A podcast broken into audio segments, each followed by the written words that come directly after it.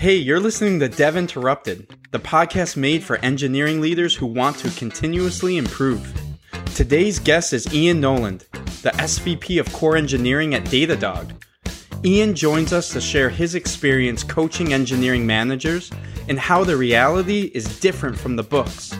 We get into Ian's seven categories of engineering management, how to take your ego out of your mistakes, and how to measure the impact of your team. This episode is sponsored by LinearB. Give your dev team the power to improve with team based metrics, high risk code alerts, and the world's first project board based on real time Git activity. Sign up free at linearb.io. Ian, thank you so much for coming on the pod today. Pleasure to be here. Awesome. So, our topic today is all about engineering management and kind of what it means beyond just reading a book or going to a conference. You know, kind of what happens when you get in the trenches of engineering management is a little bit different than maybe what you've read in a book before.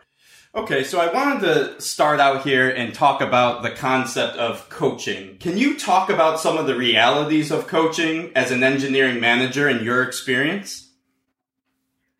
Yeah, I think so. I've been in the industry for 20 years now and 10 of it as a manager. So I've seen plenty of managers and how they do it with me, and I've, I've sort of done it myself. And I think the biggest thing, like you read, you read about one-on-ones and you read about coaching, and there's always like formal techniques and about asking questions.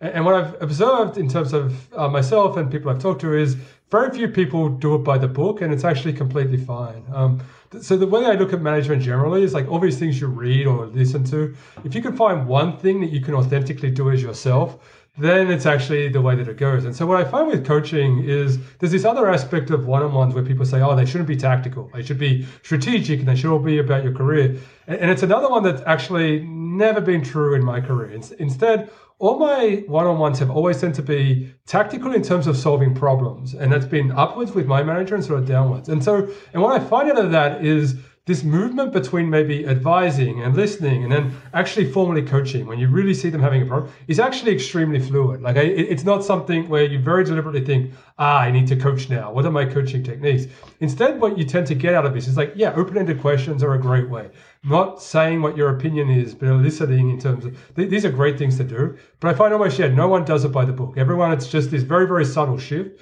Um, with, with, the difference being, you know, when people have performance problems, and that that's where it's okay. This person for the next month, I'm going to have this topic in my one-on-one, and I've got to get them through it. But to me, it's actually much more rarer than sort of what you read. Yeah, I actually really like that you kind of brought up the thought process of those open-ended questions because from my experience, that kind of allows the person you're, you're coaching, maybe that's a team leader in your, in your example here, to kind of figure things out on their own.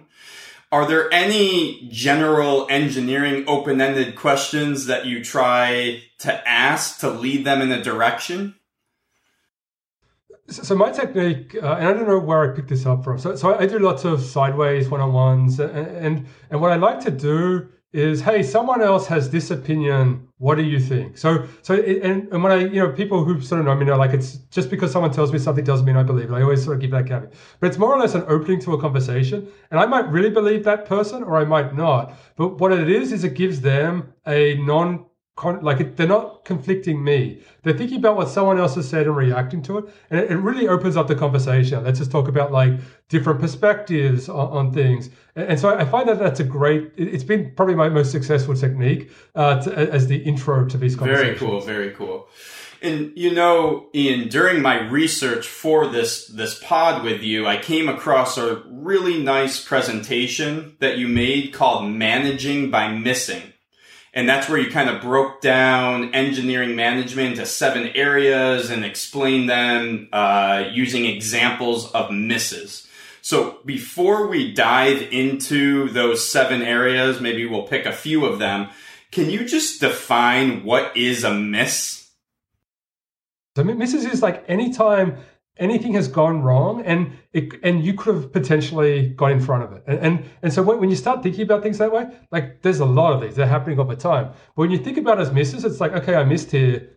That's okay. How do i get it next time? And particularly like the hyper driven people who are perfectionists which is sort of my personality it's, it's one of those things that it, it's very enabling for you. It stops putting so much pressure on you to be perfect in everything. It's like, okay, we've got to learn as people, we've got to learn as an organization. So it's really taking a learning mindset to management, I think. Um, but, but otherwise, it's just like, you know, things go wrong. In many ways, this is just when something goes wrong and, and people somewhere, uh, like it's either action or inaction that caused it on your yeah side. it sounds like it's a little bit maybe softer than like a post-mortem where that's like very heavy and we did this big we're dead now we did this big failure Exactly, but the blameless part is big. Like it's just trying to separate yourself from your misses, like from your from your failures. So so, but the, yeah, I completely agree. It's definitely not. You don't want to write everything up or whatever. But the blameless part is very important. It's, it's sort of taking your ego out of some mistakes that you made. That, that that's a big part. Okay, and it sounds like there's seven categories of where you could have one of these misses. Can you just give a high level overview of those seven categories?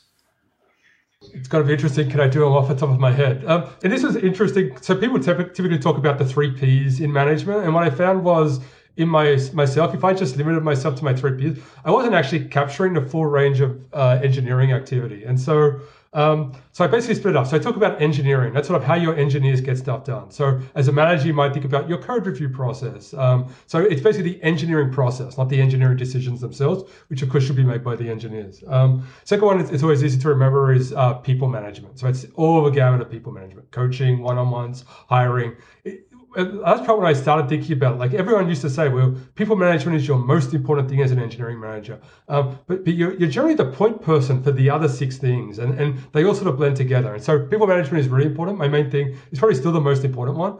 But in terms of time, some weeks it's not the thing that you spend the most time on. Um, operations is the uh, other easy one to talk about. So generally, people today, it's sort of you build it, you own it, you run it. Uh, operational needs sometimes directly counter the engineering needs. It's like this is the thing that keeps the lights on for the the software running it. So operational activities. Um, I, I, then split like um, sort of what, what sometimes you'd call like product management. I split it up into like execution. So this is like how do you run scrums and sprints and things like that. And I separate that out from what I call I call product management, sometimes portfolio manager, But this is like the story of your team. It's basically um, you know what what is your one year roadmap? Uh, what are the what are the milestones guiding things forward? It's, it's often more of a communication. Where of course execution is like oh here's the here's the things we have to here's how we have to organize our people to hit our next four milestones. Um, so I split those two up. I talk about company as a really interesting area. This is one that it took me a while to understand as a manager that like I'm responsible for the culture of management and engineering across the company, and it's it's a collective problem, and, and so you actually have to dedicate time to that as well.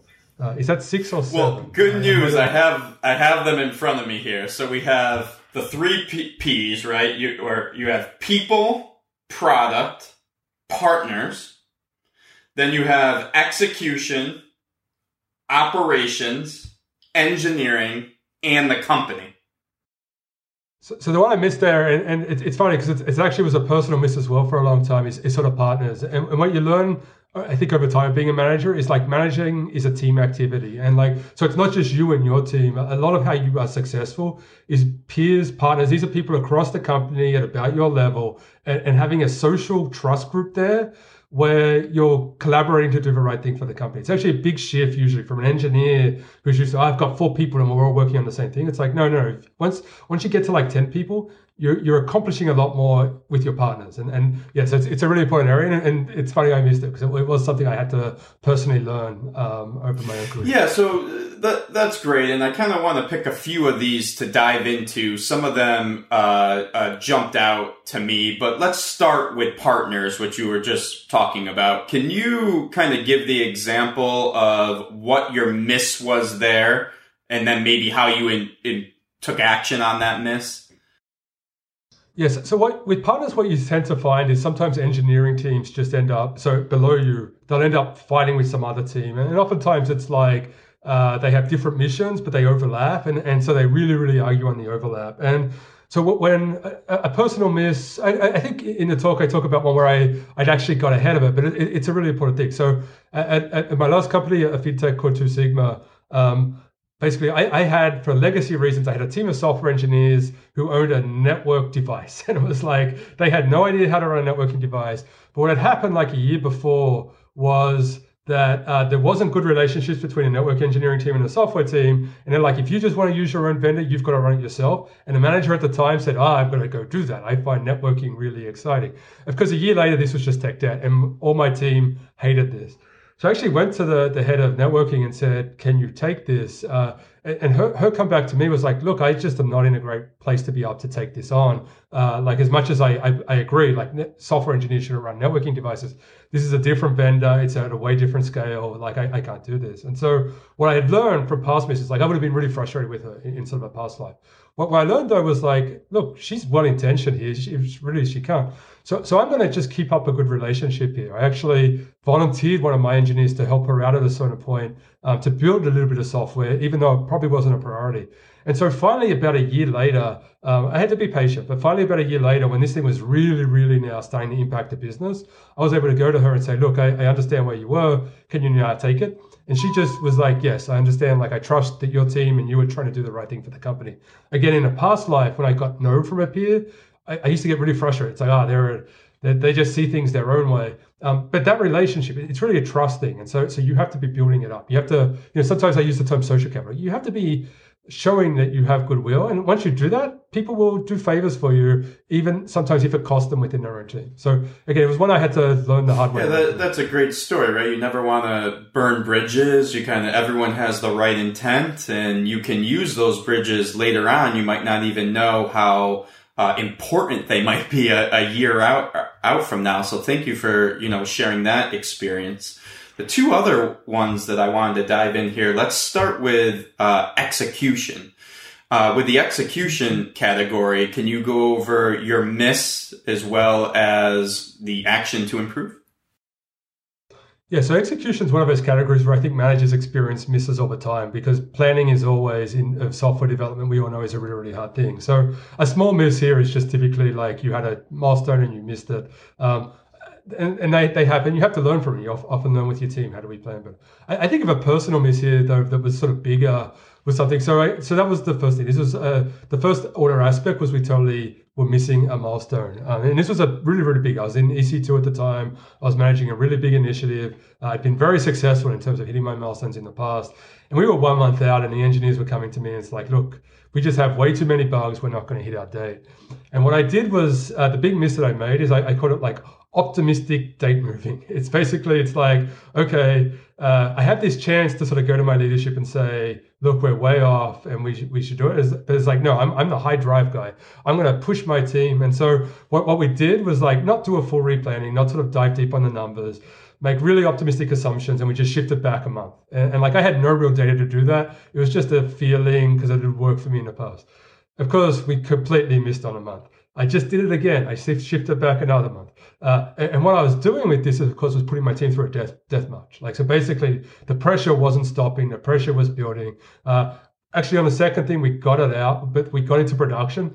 We then had a really big bug, it was then like another month to pay that down. So, so what, what happened through sort of my personal miss in terms of not really deeply considering how to manage the narrative around missing a date was I put my team through through a, about a six month death march in the end. And so it was a really important lesson for me in terms of now, especially when I manage managers, it's like, look, let's not just optimistically replan because it's going to have consequences if we don't get it right. Uh, so that, that was a big personal miss. Uh, yeah, that, that's a tough one. And, you know, I, I've been in the same situation. I think a lot, lot of us as engineering leaders, we want to deliver on time. We want to believe that we can make up, you know, the date and, and make up the gap in time through, through our people. But really what happens is, you start losing trust. You lose trust with the people you're giving that, you know, one month push out prediction to.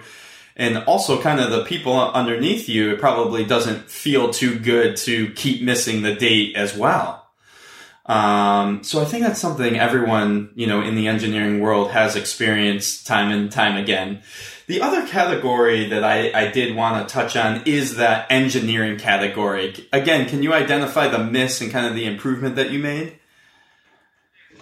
Yeah, so and this, this one is actually I'll, I'll go straight from the talk. Uh, this this was an interesting one. So it's the exact same project about a year earlier, um, and so there's uh, it, it, all just comes down to like unit tests. It's, it's a very very dumb topic, but it, so we hired a lead engineer, a principal engineer who had come from uh, Microsoft, and he was a strong believer that unit tests were not right for system software. Uh, he was basically a strong believer that you need to do integration testing or black box end to end testing. And, and, it wasn't that he didn't have data. He'd worked on a very successful product and this had worked uh, incredibly well there.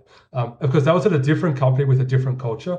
With the, the, and Microsoft at the time was very happy to hire a large number of software engineers in test who were very, very good. This was not, I was at Amazon and this was not the case. So we sort of argued this out, but in the end, uh, he he was the principal engineer. Like he was the guy who like wrote eighty percent of the code in the end. And, and, I remember talking to my manager at the time. And he's like, "Look, do you want this engineer or do you want to be right?" And it was like it was very very clear that this was an engineer where I, I had to sort of adjust my my mindset for, for his practice. And so we implemented a large amount of code without unit tests. And it was great when he was there, and we tried to write this integration test engine the way that he did. Um, the problem though, like what we all know, is like integration tests. Uh, if you make them too fine grained, they're flaky, and so you tend to skip some details. So roll forward, he, he ends up leaving. He, he was great. He ended up leaving for a startup opportunity. Uh, six months on, uh, and of course, I've got a new team of engineers trying to maintain his code, and there isn't the fine grained test. And so, you know, what happened, of course, uh, bugs slipped into production, and it was like you know, you make a have a bug in EC2 and it's never going to be cheap. And so the bug slipped into production. Uh, and so, so when, I, when I sort of thought about this, it's like, okay, like I don't think my miss was my argument. Like in, in the end, management is all about compromise. And, and I had to make the right, right compromise there. Really, my miss was when he left the company. And because it should have hit me at the time. Look, I've got tech debt now and I just can't accept, like, I, I just can't see junior engineers. The, the, the guy who actually had the bug was a fantastic engineer but it's like, yeah, you have these safety mechanisms for a reason. And so really I should have changed the culture of a group like six months when, when the guy left. And, and that's that's how I sort of saw my miss. Um, but again, I had to make that mistake. I, I, I you know, it, it, was a really important lesson that now I carry forward. Gotcha, gotcha. Yeah, very, very interesting story there. I want to shift topics a little bit and talk about measuring impact. Can you talk about how you measure or manage the impact of your organization? Yeah, so I guess one piece of context for this is like my org today is about 350 people. So I'm managing managers and managers. Um, and so it's interesting. Uh, I guess there's another interesting aspect of management that uh, sort of highlights that what I do isn't necessarily right for anyone. Um, so the guy, I think his name is Michael Lopp. He talks about, and he has a couple of books. He has a blog. He talks about this sort of difference in management personality between mechanics and organics. And so organics tend to be very intuition driven in terms of how they make decisions, and mechanics tend to be a lot more uh, mechanism driven. And so I, I, tend to sway organic, which means to me, uh, measuring will change over time. Like I'll do different things in different situations uh, very, very deliberately. So I, I, can tell you like the first sort of thing that I'm measuring, uh, even though that it sounds like it's minor, is basically um, uh, uh, basically misses in a way. And so what, what I, what, I, call a miss at my level is a surprise. And so what I expect my managers, like I, I, I misses will happen, but what I expect them to generally be doing to, to me is surfacing a miss fairly early, as opposed to us when, when, it becomes much later, it looks much more like a surprise. And because there is these like seven areas I, I sort of have, people will just naturally have tendencies where they ignore one. Maybe maybe you're great at engineering, but you're not the most uh, empathetic people manager in the world, and so maybe two resignations happen that you didn't give me any heads up on. So I'd say the first thing that I'm just measuring is just number of surprises. It's basically and if because my job is to sort of very much delegate as much as I can. If people, if I'm not being surprised and everyone's saying great things, um, then I, I don't tend to go too deep into their space. It's, it's a large part of sort of leading leaders. Um, the second thing, uh, like I, find engagement surveys aren't great because a lot of the time you're finding just sentiment as opposed to it. But I do find, again, when you find uh, four or five people saying the exact same thing in an engagement survey, it's a great way to just to like, it's again, it's less measuring maybe than surfacing information, but it, but it is a really important part because it does say, I'd say though, like engagement surveys, I almost like throw away the numbers. I find they don't tell you a large amount in terms of differentiating between teams' real, real happiness and teams' real impact. Um, so then the third most important thing, probably the hardest, like, well, operations is the one that's actually fairly easy to measure, and it's the one everyone sort of keeps a pulse on because it's all about number of incidents, pager rate, and so so that's one that you sort of do. I sort of find on the delivery. So this is where at the different levels there's different things. So, so I care a lot about like at the OKR level, at my level. Like, are you doing what you said that you did? And if you're not, what's your story behind that? And so I find OKR levels. I think that's something then that as you get deeper into your, so I, I wouldn't expect, say, a team lead to care about OKRs. I expect them to care about measuring scrum? Like I, you know, that classic burn down. Are you hitting burn down? If not, what's your story around it? So I, I find that's one. Delivery is the one where you want to have different mechanisms sort of up the org chart to sort of give you a really good sense of what's going on. But like I don't, you know, obviously when you're managing 350, it's not like I care if a team's hitting that burn down chart, but I do care about if they're hitting hitting their OKRs. Is we said what we're, going to do, we did or didn't do it. Here's our story. Is a super important part for organizations to keep delivering. Great, great. Thanks for sharing sharing that, Ian. Um, kind of the last topic that I want to touch on here is around burnout. Now, burnout is also one of those more abstract concepts if you read about it. But then when it happens to you or is happening to your team, it can really hit home. Have you ever experienced burnout or had someone on your team experiencing it?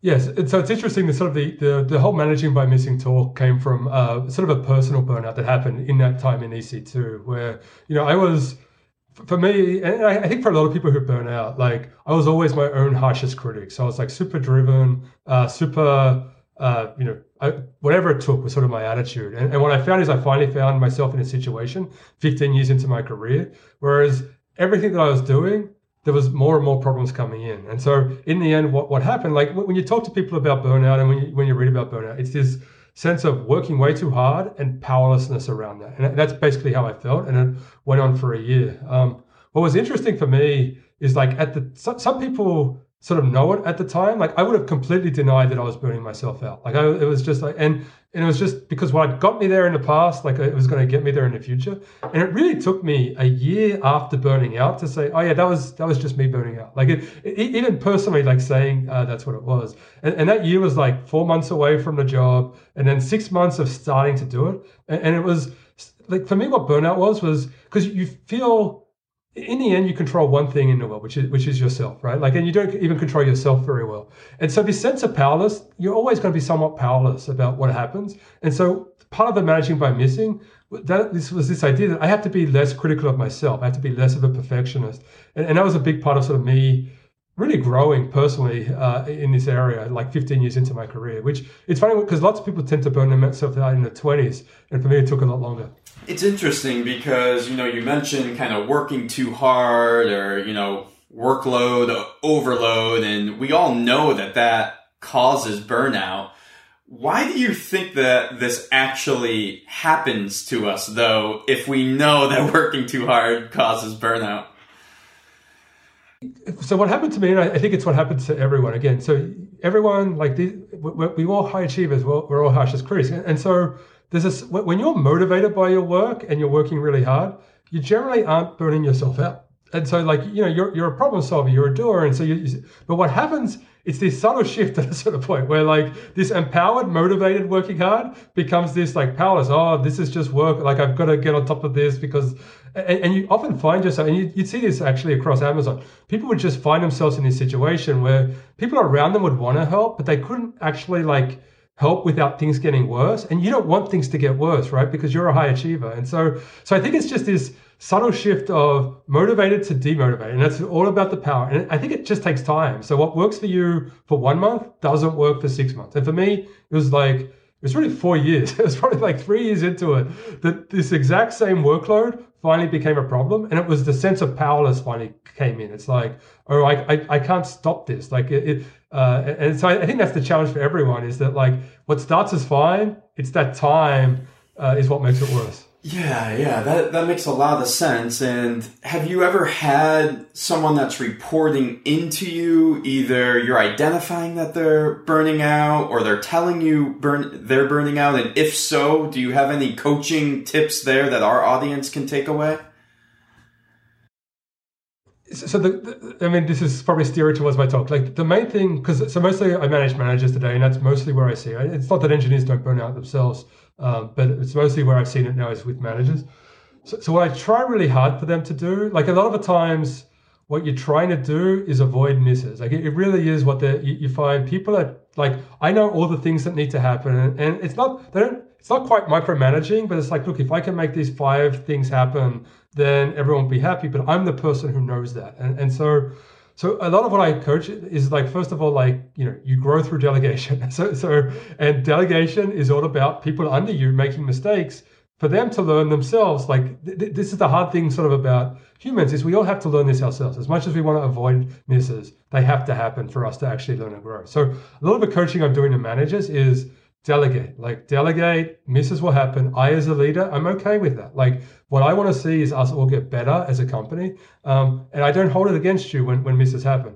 Um, it's hard though. Again, people generally the hardest thing is people are their own harshest critics and they're trying to avoid mistakes. Uh, and, and, mistakes are just like lost time, the wrong thing gets shipped, some customer, and, and, and so the intentions are all really good, but they're burning themselves out doing it. So I'd say it's mixed success for me in trying to do it because like I only learned about burnout by burning out myself. That, that's part of the irony of this. So as much as possible, it's trying to help people find it earlier rather than have to go through what I went through, which was, you know, it was probably 18 very tough months in my life. Incredible. Thank you so much for coming on the pod today and sharing this great advice around engineering management. I know at Datadog you're probably always hiring, but can you give us a little glimpse of uh, what's going on there and maybe, you know, how some of our engineering listeners could, you know, join up with you at Datadog? Yeah, I've been, I've been at Datadog uh, two years now. It's a really exciting company to be at. Um, it's sort of like it's, it's fun to work at a company where you're building tools for other engineers. Like it's, it's fun to know it. And so, uh, you know, we've, we've, you know, really what came before me, they've built a great product here and uh, we're going through, you know, just sort of large amount of growth. Awesome. So everyone definitely check out some of the open roles at Datadog and also be sure to join the Dev Interrupted Discord community. That's where we keep this type of conversation going all week long. You can find all of this information in the links in the description below. Thank you, everyone. And Ian, you know, thanks for coming on again and have a great weekend.